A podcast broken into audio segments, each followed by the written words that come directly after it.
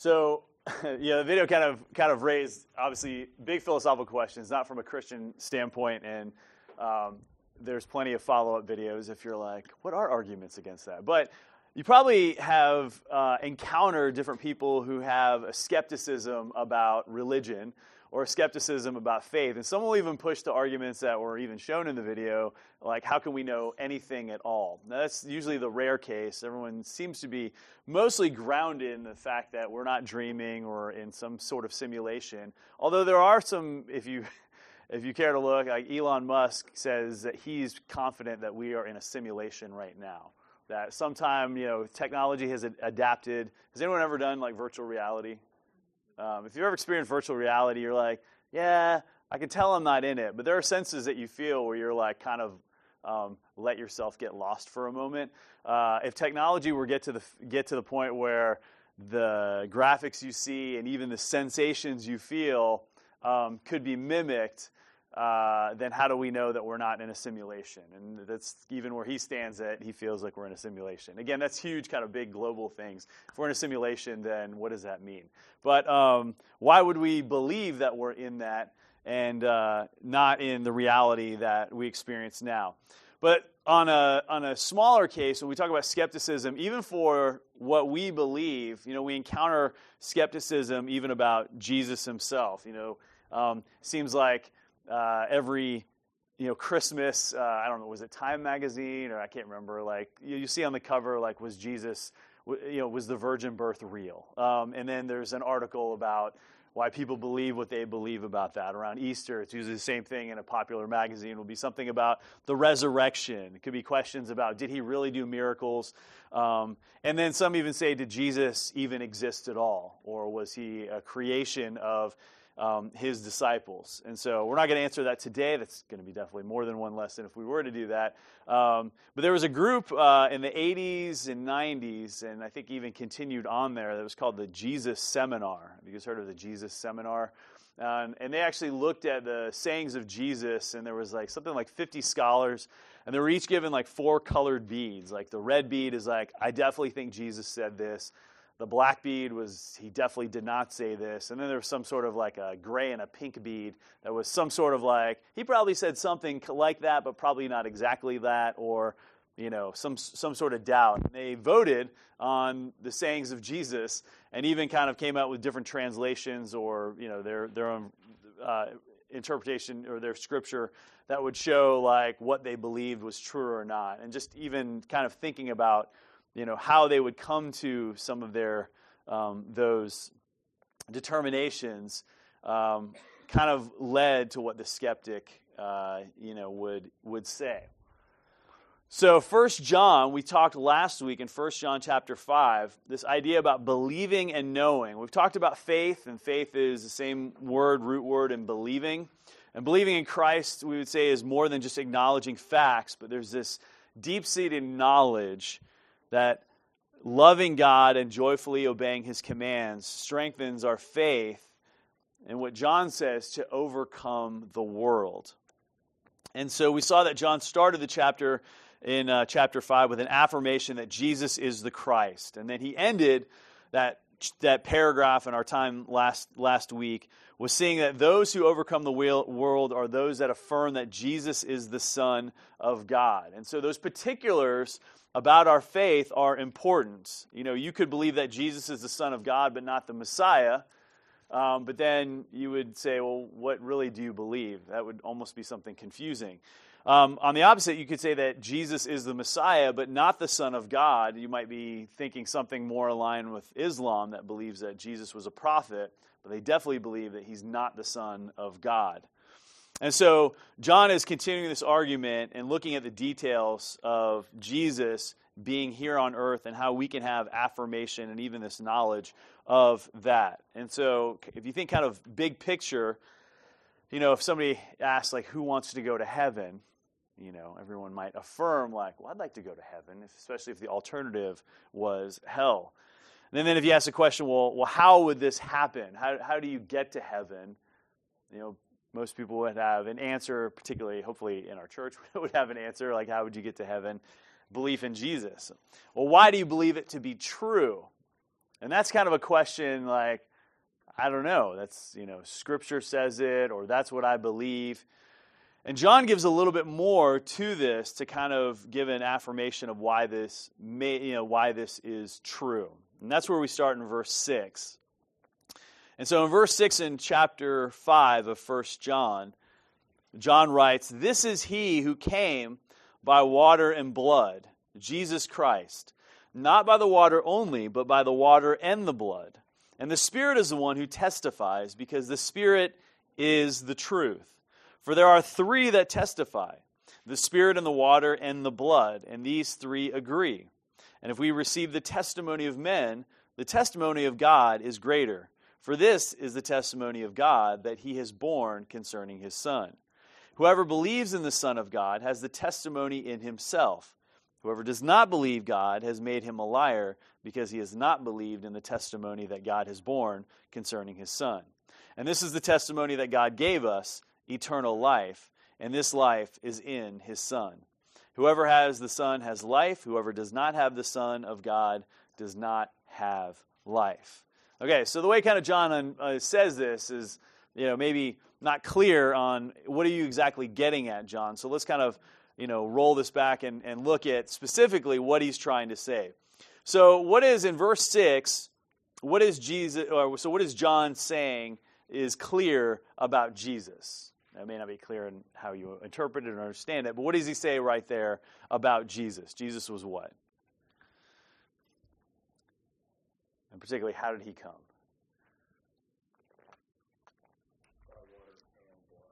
Okay, so it came by water and blood. So that's clear, right? Um, by water and blood.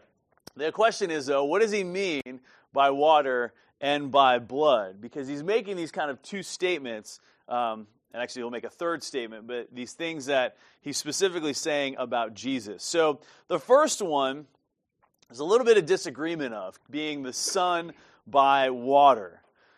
So what do you think that could mean? He's the son by water. Well, it's baptism, yeah. Okay. The, the three witnesses, the voice of God spoke, the Spirit of God descended. So there's the witnesses there. And so. Okay. And that's that's tip, the typical um, understanding of that. And there's reasons for that. That the baptism, like he'll he'll confirm this in a couple verses when he talks about baptism specifically. And so I, I believe this is the context. Although there are good grounds to take kind of this other understanding of it. So we'll look at that as well. But right, you know, God testified in front of everybody that this was his son. You know, some had said, well, we heard thunder, but others said that they had clearly heard it was the voice of God. There was a heresy, and I mentioned this last week, that was, that was um, uh, believed kind of at this time that uh, this idea, remember, of matter being bad and spirit being good, that the Spirit of God at the baptism was when the, the, the Spirit descended in the, the form of the dove, um, was when God's Spirit descended on Jesus. And then at that time, and then during his ministry, his Spirit was with him. And then before the resurrection, or sorry, before the crucifixion, that God's Spirit left him. And so, this idea that Jesus wasn't fully God and fully man from birth. And so, that was believed at that time. So, John is speaking against that idea, um, you know, in the sense where that, well, he'll speak against that sense in just a second. Um, but the baptism is a confirmation of that. How else could you take the idea of the water?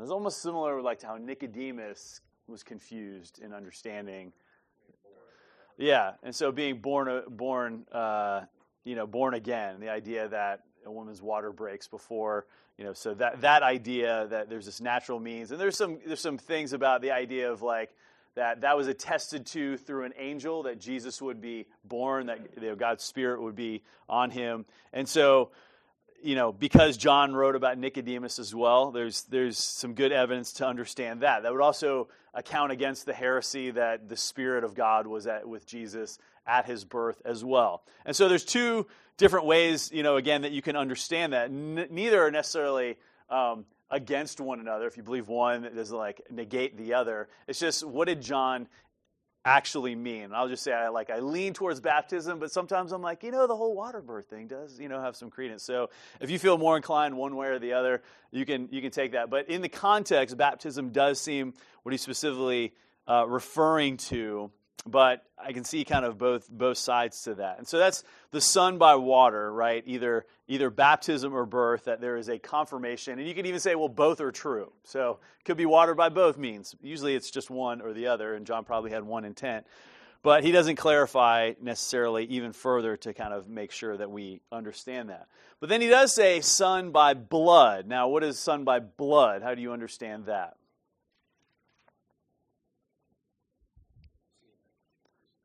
Okay. Yeah. And you could take blood as in, you know, as in genealogy, but that's not how he's talking about it. He's talking about it as the son by uh, the death and the crucifixion. That Jesus did die on the cross, right?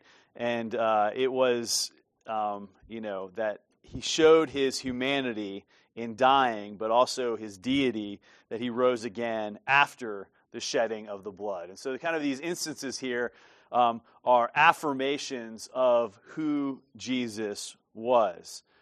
So he continues on and says that we have a, um, a strong basis about how we receive the testimony of men.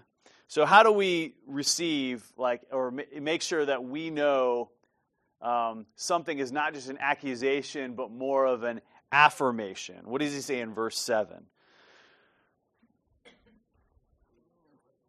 Three that bear witness. Now, where is he getting that from?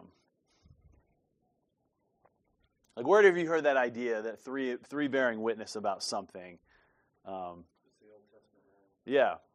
So in Deuteronomy 17 6, um, uh, we Moses wrote, "On the evidence of two witnesses or of three witnesses, the one his, who is to die shall be put to death. A person shall not be put to death on the evidence of one witness." So you needed to have greater affirmation. Interestingly, like the next verse says, And the hand of the witnesses shall be first against him to put him to death, and afterward the hand of all the people. So you shall purge the evil from your midst. So not only was it in the accusation, but the people that affirmed, yes, this person was, you know, the lawbreaker, what did they have to do? Exactly, exactly. That's one thing to say, like, well, accuse somebody, and now the other is to, like, flip the switch or you know, be the person who is going to do that. And so uh, that, again, was a part of Old Testament law. Now, Jesus kind of picked up on that, and we've looked at that recently um, in our larger service uh, when he talked about Matthew 18. What was the idea about Matthew 18? When you go to talk to somebody about their sin, what do you first do? Do it privately, individually, but if you can't do it privately or individually, then yeah, you take a witness with you. And so it kind of escalates that. And that connection was made that it's the kind of the idea that if somebody's not going to be convicted of their sin or shown their sin, that you bring extra witnesses in order to um, bear witness against that person. And so verse 8 shows that in 1 John 5, we shows that we have three witnesses that testify with Jesus. And they're pretty substantial ones. So you have his baptism, or his birth, right? So either his visible sign or you have the virgin birth. Either of those are pretty significant, and both of those taken together are pretty significant. Which one John's referring to? Again, uh, he knows. Um, his death and resurrection, right? That's the next one. That's again the Paul would say again without you know everyone believed in his death that he died. Now the nature of how he died that could be something again john is specifically going against certain a certain heresy at the time and we only have to believe that could be possible based on how he writes his letter. But the fact of the resurrection right we looked at when paul talked about the resurrection if we don't believe the resurrection to be true then we are to be most pitied. And then the third is what's the confirmation the third witness that he says So we've got the water and the blood, and the third witness is the Spirit. Yeah. And Spirit. And we'll get to the Spirit in just a second. So before we get to the Spirit, uh, in verse 9, you know, um, John almost says something like he says, if we receive the testimony of men. So, what does it seem like people are quick to do? Is to receive the testimony of men. Meaning that we believe a lot of things based on the things that we're taught by other people, or the things, you know, if somebody says, hey, did you, did you hear what happened the other day? Did you read in the news? Did you see that game the other day? Or, you know, whatever it is, if you're like, no, I didn't see it, no, I didn't hear about it, then you believe the person who's telling you based on their account. And so there's a lot of reasons to believe the people unless they have a habit of not telling you the truth, and then you might be like, did that really happen? Especially, you know, uh, how great the story might be. And so he says that there is this tendency, right, that to believe men. And so even at John's time, right, if John is saying, well, there are these people that are teaching this about Jesus, and some of you are really quick to believe this testimony of men. But he's going to argue, right, that the testimony of God is greater. And so, even for us as followers of Jesus, like you might encounter a skeptic who kind of pushes back and say, "Well, why do you believe what you believe?" And maybe you're just believing other people. Maybe you're just a follower. Maybe you're just somebody who's like a sheep. You know, you're not really thinking. You're just believing what your pastor tells you, and you're not, you know, believe, you know, rationally thinking, you know, some of those things. You're just really in a cult, and people have made you believe these things. And so, doubt starts to creep in.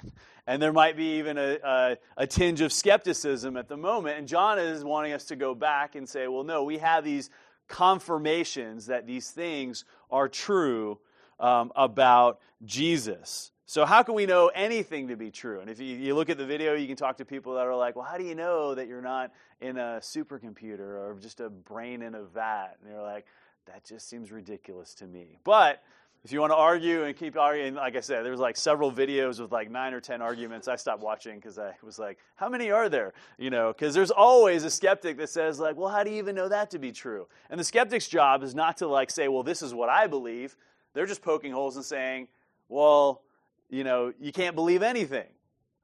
But at some point, you have to like stop and say, well, this is what I believe. And believing nothing at all is really true, well, then how does a skeptic do anything? How does a skeptic like turn on the car and ha- or turn on the lights or do anything and, and assume right that um, they can have any confidence in what they believe about going forward anything in life it's almost like you should be paralyzed and not get out of bed but then again that could be the argument you're already in bed anyway. But anyway so how do we know anything is true? John frame wrote in his apologetics a justification of christian belief. I, I, mentioned him last week. I mean, he's got a whole lot of writing but just kind of talking about this idea even like if we say that scripture is true then the counter argument is like well isn't that kind of circular reasoning?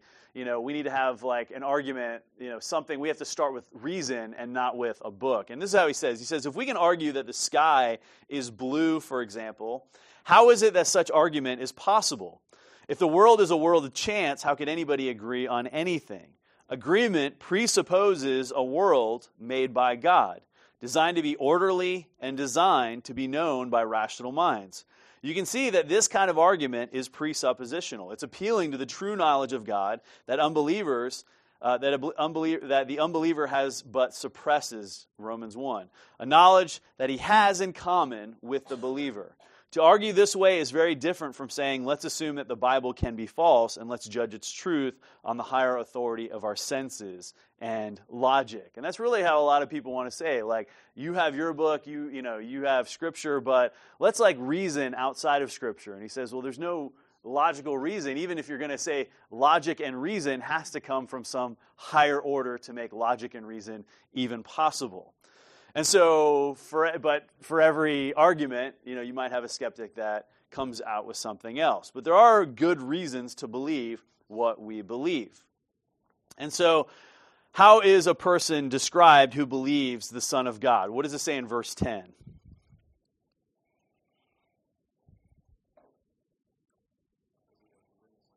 Okay, so you've got these two external witnesses. It's really interesting, kind of even in the video. Like sometimes there's an appeal of like a lot of skepticism comes internally, right?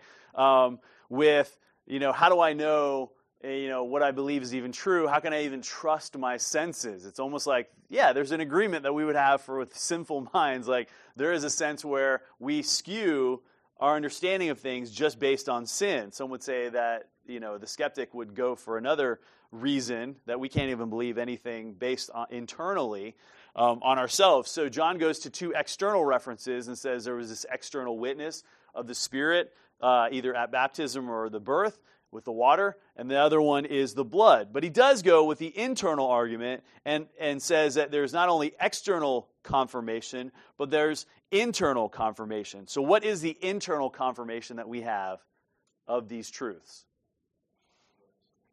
The witness of the Holy Spirit, right? And that's that third witness. And so, what does the Holy Spirit do internally?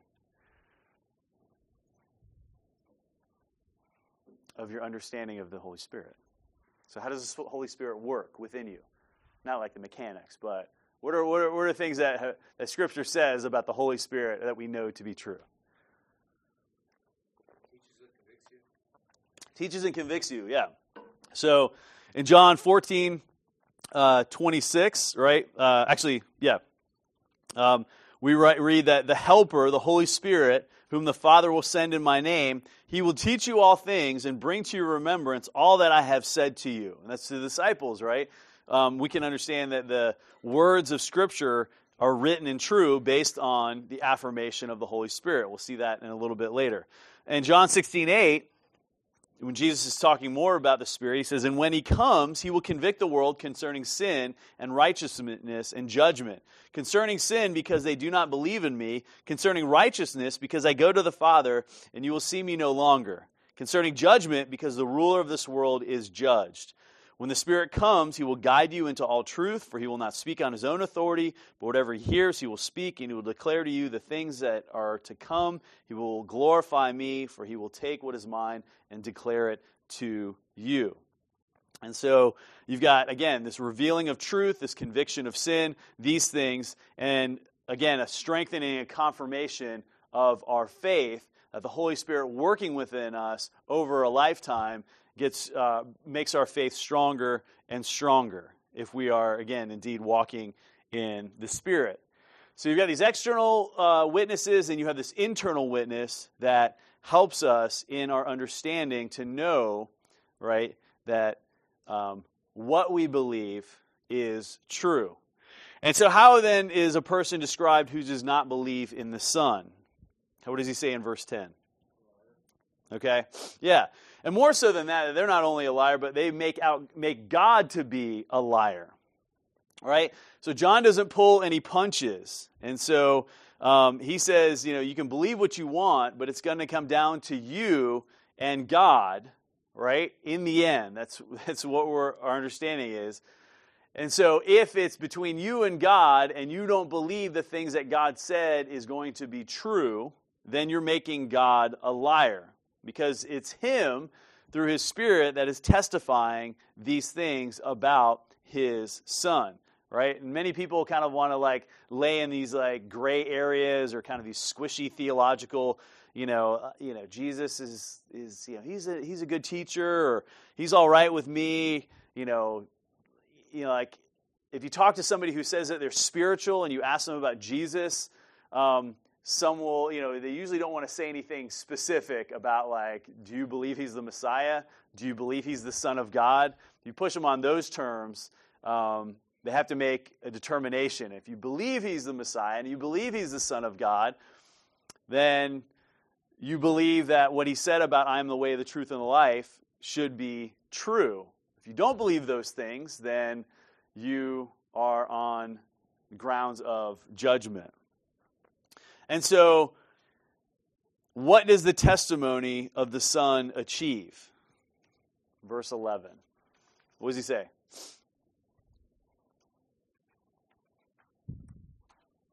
So, if you believe that he, Jesus is the Son, what does that testimony mean?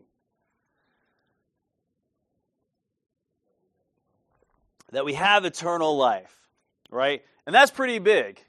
That's a pretty, pretty big statement there, right? God just doesn't want us to believe um, some men who say, some, say some things are true and, and just trust in that. He wants us to have an assurance of our faith based on several factors. One is the testimony of men. Those would be those that are writing scripture, and we'll even see that those that are witnesses of Jesus. The testimony of God, right? The prophets, the confirmation of miracles, and then an internal testimony as well through the Holy Spirit, right? Our conviction of sin is something that reminds us that there is this moral order, there is this idea of justice, and there is something more than just chemical reactions that are happening within us. And so, beyond that, right, he doesn't want us just to confirm that Jesus was God or Jesus was worthy of worship, right, which are all true and that Jesus is a perfect example for us that we can look to as our, you know, as our example here on earth. But in addition to those things, we have the privilege, in spite of our unworthiness, right, to spend eternity with Him. Eternal life is, right, if, if it's what is the reward, what is the benefit of believing that Jesus is the Son of God, we have eternal life. A non-believer, like when he says that a non-believer has eternal life but separate from God. Live forever too. What you call that? Like life forever or eternal life but separate from God? Because they're going to be just two. Yes. One could be with God, the other one won't be with God, but they still live separate from God. Yeah. Yeah, and I would almost say like eternal judgment in, in that sense. So yes, there is an eternity for us when when uh, you know, Jesus speaks of life, right? You can have a life abundant and life to the full. And that's kind of this idea of, of in Him, He is the water of life, He is the bread of life. There is full satisfaction. Um, those that were out Him will continue to thirst. And so, this idea, right, that there is an eternity, but it's a different eternity for that. Think that's the basis of reality. It's that simple truth that we are eternal by nature as we are created in the image of God. And as Dennis is saying, that reality is real one way or the other. Yeah. And that's what skepticism and you know, minds that are hostile towards God are resisting that reality because of judgment. Yeah. Um, I'm trying to think. Who's the um, Stephen Hawking had written an art, a set of articles. It was interesting. I was reading the LA Times when I lived out in LA, and um, they were writing a review of Stephen Hawking's. Like it was like his view of the world, and um, it was almost like it's a it was it's a interest. it's for somebody who has a particular worldview it's an interesting way to think about things, but in the end, it just doesn't make sense. And this was like an LA Times, you know, writer writing about that. Um, and so you have to come up with like plausible arguments about how life makes sense, particularly coming from the worldview. But if you were a skeptic and you're like, maybe I'm just dreaming, or maybe I'm a brain in the vat, like, well, what does it matter anyway? Like, does it? I mean, is there a point to that if it, that's all there is? Um, but if there is this idea of eternity and judgment, you know, that there are greater things, you know, that are at play than just these possibilities for that. And then he doesn't leave you just kind of hanging. He says, if you don't have the Son, what does he say in verse 12? You don't have life, right? And so, you know, like to some people, right, that doesn't make different a difference, right? They they would look at their life now and say they're having a great life now. Like, you know, I have lots of friends and I'm, you know, I'm in the job that I want and I'm starting to, you know, be successful or I have a great family. But like all of those things are temporary, maybe even for the moment. But let's say like you carry that on and like over your whole life, like you had, you know, uh, these blessings, which are all in in retrospect kind of the kindness of the Lord. But what about later? You know, really what we have here on earth is just a taste of life, but it's fleeting. It is not satisfying, as going back to like the words of Jesus, and it is not eternal, right? And that's where John says you might have life now, you might have prestige and power and the things that you appreciate. And we all know that even those that have prestige and power are still looking for like more. You know, is that it? Is that, you know, is, is there something more I'm looking for? Because there is this idea of eternity within us. And so in the end, you have no life if you have, do not have the Son. And so God has given clear evidence of Christ, right? He was born of the water, right? He was, he was brought by water. He was um, here by the blood. He was crucified, and he was demonstrated by the Spirit, not only externally, but even internally for us as well. And if we deny these things, we deny God.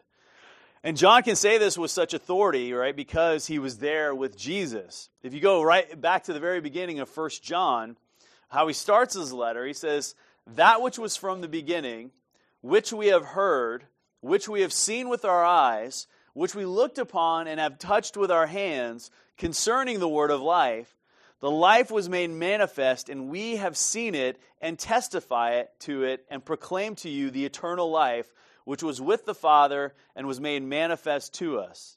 Verse 3 That which we have seen and heard, we proclaim also to you, so that you too may have fellowship with us. And indeed, our fellowship is with the Father and with his Son, Jesus Christ. And we are writing these things so that our joy may be made complete, right? His joy is that his readers can know that they have eternal life, this eternity with God, this peace with the Father, this protection from sin and suffering, this complete joy as he would describe it. One of the other witnesses, Peter, uh, writes in 2 Peter, even a kind of about his, his eyewitness, the fact that like he saw and heard and touched, that's what John said. You know, he says in 2 Peter 1.16, he says, For we did not follow cleverly devised myths when we made known to you the power and coming of our Lord Jesus Christ, but we were eyewitnesses of his majesty. Right? He's like, you know, you might have heard other teachers talk about these great things or the way that the world really is, but he's like, we saw it. And we not only saw it, but we saw his majesty. Um, most would understand this to believe um, the um, when he was on the uh, the mount um, and he was was that transfiguration. I'm like. Not incarnation, not glory. Yeah, transfiguration. So thank you for the word. So, right, in the transfiguration, um, where they saw his majesty. Verse 17, he says, For when we received honor and glory from God the Father, and the voice was borne to him by the majestic uh, glory, This is my beloved Son, with whom I'm well pleased. We ourselves heard this very voice borne from heaven, for we were with him on the holy mountain. So that's the transfiguration. And we have the prophetic word more fully confirmed, to which you will do well to pay attention as to a lamp shining in a dark place until the day dawns and the morning star rises in your hearts. Knowing this, first of all, that no prophecy of Scripture comes from someone's own interpretation. For no prophecy was ever produced by the will of man, but men spoke from God as they were carried along by the Holy Spirit. It's almost saying that, you know, we were witnesses of this majesty, but the word was more true because it is borne by the Holy Spirit. So believe these words to be true. As someone who witnessed these things, and John saying, as somebody who was there and touched and saw, you know, it, he wasn't just an apparition. Like we touched and actually saw and ate with him. Um, there's more to it than just that. And you can have confirmation and affirmation of these things as well. So going back to 1 John 5 and verse 13, John writes, I write these things to you who believe in the name of the Son of God, that you may know that you have eternal life. And this is the confidence that we have toward him, that if we ask anything according to his will, he hears us. And if we know that he hears us in whatever we ask, we know that we have the requests that we have asked of him. So, what does John want his readers to know?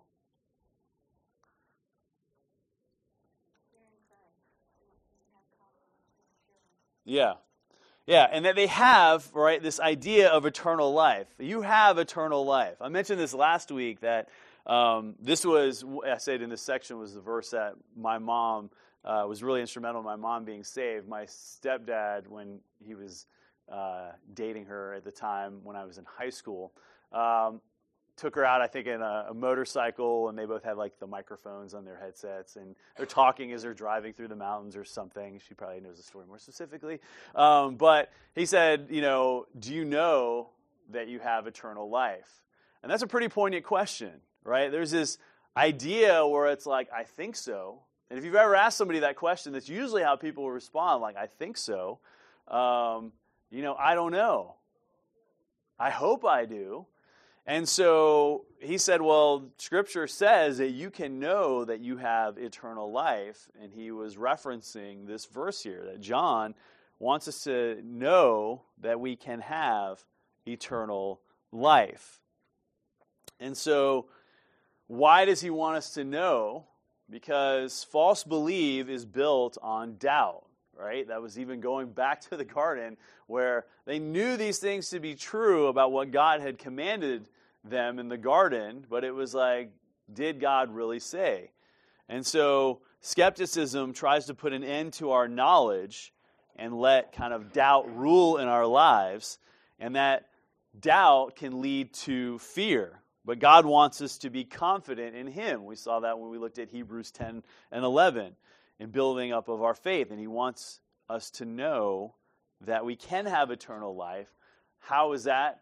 through the knowledge of the Son of God. And how can we believe our knowledge or who the Son of God is? Well, there's based on the external testimony and also the internal testimony that we have within the Holy Spirit. And then he says something else, right? In verse 14, he says, What else does he want us to know?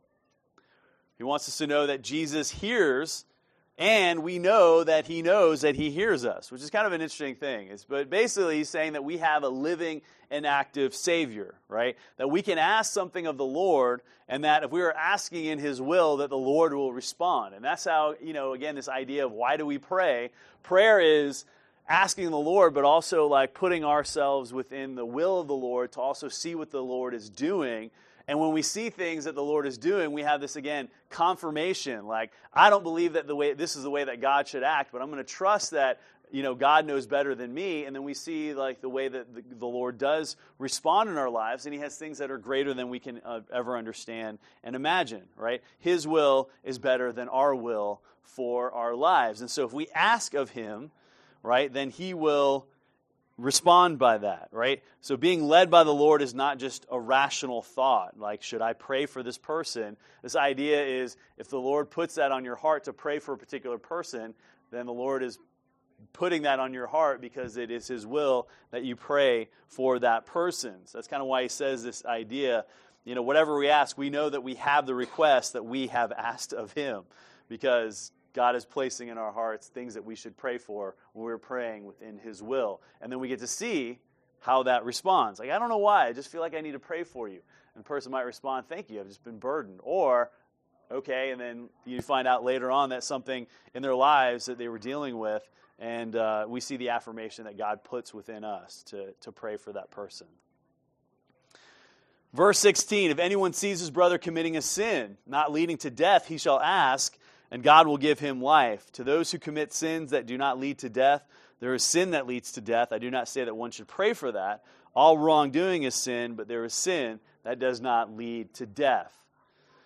So it's just kind of unpacking that. He says if a person does not commit a sin leading to death, what can he ask for? And we said that we can ask for life. In other words, we can ask for forgiveness of their sins. And so there's some debate whether this is spiritual death or physical death, um, meaning like, is there a sin that causes like an eternal death, meaning like a damning prayer? Um, but I think more sp- specifically, you know, John is just saying that there is sin that like that's the last sin that you could have. If you had a sin that led to death, like there's no more praying for that person because they're already like being judged. But if they sin and they haven't died as a result of their sin, um, which, you know, you look at Proverbs and there's a lot of sin that can lead to death. Um, but if there is a sin that does not cause their death, then pray for that person because God has still granted them life and there is still time for them to be forgiven. It's kind of interesting, like the way that even John speaks, he's almost hesitant when he's speaking, you know, uh, about like to those who commit sins to death there is a sin that leads to death i do not say that one should pray for that it's like kind of he's almost he's been so direct and confident and bold in the rest of his letter but when he gets to this idea about praying for someone's forgiveness and the fact that the lord would even um, spare this person for that he kind of like you see kind of like a way that he's he's almost saying in a way that he does not want to be misunderstood. But if that person asks for life, it's kind of going back to like the main point, God will no, not hold back. He will generously give to all who desire it. Verse 18 For we know that everyone who has been born of God does not keep on sinning, but he who is born of God protects him, and the evil one does not touch him. We know that we are from God, and the whole world lies in the power of the evil one.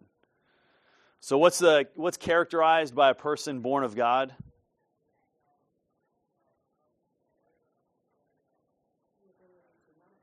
Yeah. So you have this idea of like there, there, shouldn't be a pattern of sin, and John talked about this in chapter one and even chapter two, where he talks about this idea of you know if we keep on sinning, we make God a liar. Um, but that's the idea of having this you know protracted continual sin without repentance. Something is amiss in that person's life, and so someone who claims to be a, be a believer, that might be something not characterized by that person. But what's also promised for those who are born of God? What does he say at the end of verse 18? Yeah, he will keep us, yeah. And keep us from, who? Yeah. The evil genius. the evil, exactly, right? I think that's the only thing they really nailed. Yeah, There is an evil genius yeah. that's deluding our mind. Satan. Yeah, it, and it's interesting, you know, that Rene Descartes, he's, he's the one that said, I think, therefore I am, and that was almost like a way to try to pr- disprove this idea. But he, his, whole, his whole premise was to protect the, you know, God that, and the way that he goes to this idea is if you have a concept of a true and loving God, no evil genius would put a concept of a true and loving God into your mind, so a true and loving God must actually exist. So people have kind of said, well, you, you know, got kind of kind of countered that argument. But that was Rene Descartes trying to say, you know, um, like protect the sanctity of God and who God is, and trying to prove God by these man-made philosophical arguments. Um, but anyway, so John says though that this person is protected from Satan. And then how does he characterize those that are in the world in verse 19?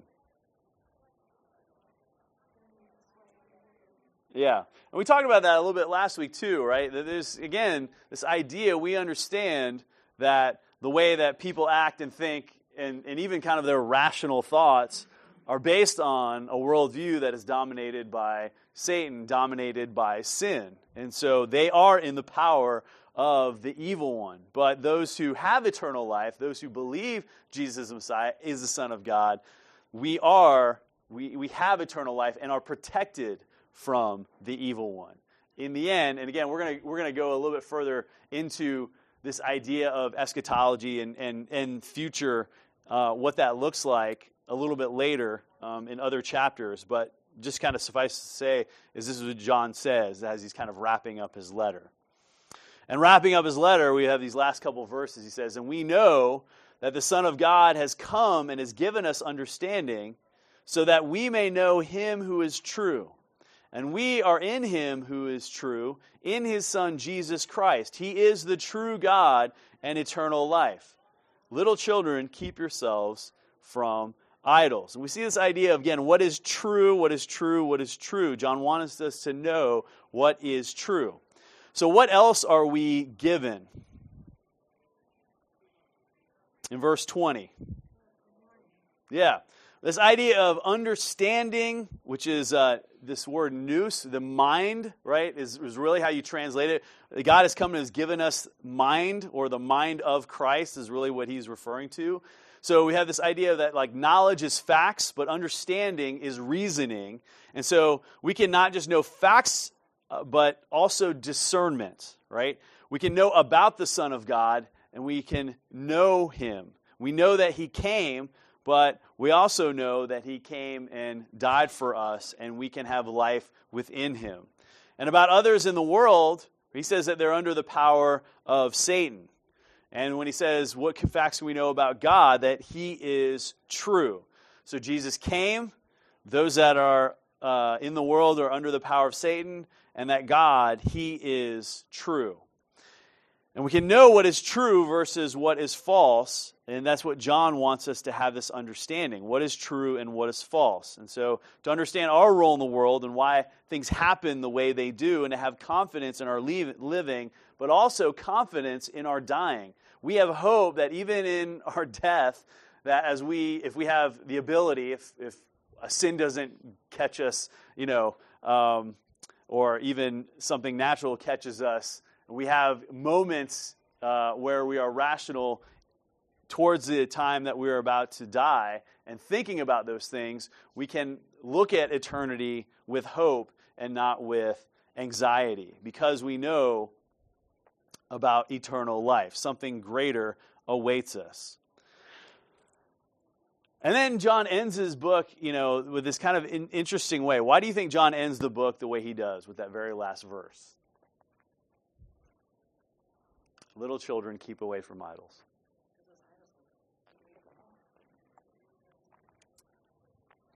Yeah, he goes like you know, he says all of these kind of arguments and, and even kind of this poetic language in a way, and then he says like little children keep away from idols. It's almost like a warning, uh, like a postscript, or like I don't know, one last thought, or did he finish his thought? And it's kind of it just seems abrupt in a way, or a little off topic, right? But yeah, it, like going back to like the whole issue, right?